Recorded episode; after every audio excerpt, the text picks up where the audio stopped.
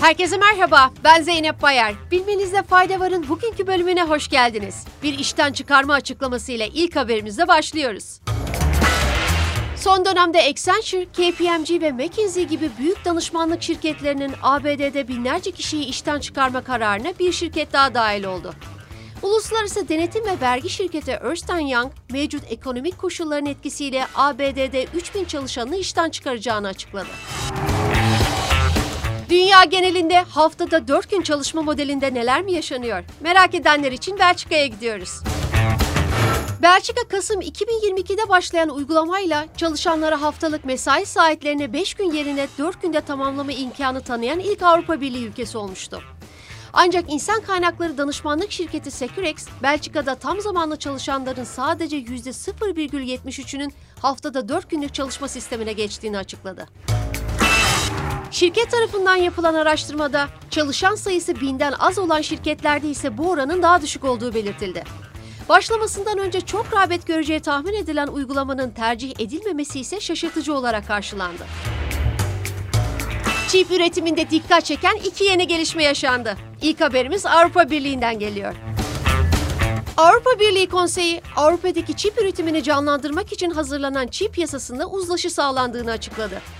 Buna göre üye ülkelerde çip üretimini artırmak amacıyla 43 milyar euro kaynak sağlanacağı ve kapasite arttırma yatırımlarının destekleneceği aktarıldı. Kısaca bir bilgilendirme yapmamız gerekirse, çip üretiminin yarıya yakını ve gelişmiş çiplerin neredeyse tamamı Tayvan'da üretiliyor.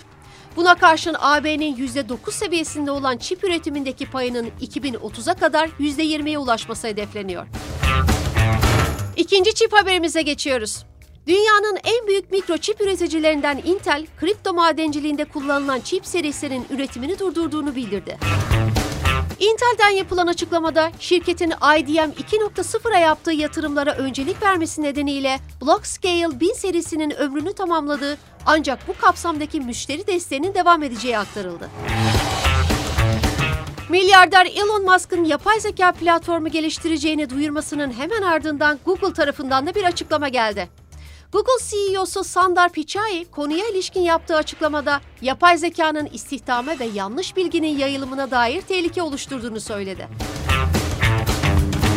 Yapay zekanın faaliyetleri sonucu yazarların, muhasebecilerin ve hatta yazılımcıların işlerinin kesintiye uğrayabileceğini belirten Pichai, diğer taraftan yapay zeka programları ile sahte haber, video ve fotoğrafların yayılabileceği konusunda uyarıda bulundu.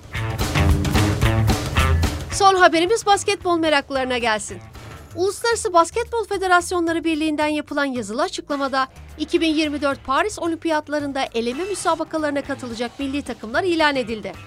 Buna göre Ukrayna'ya askeri müdahalesi nedeniyle Rusya'nın listeye dahil edilmediği, yerine ise Bulgaristan'ın alındığı belirtildi.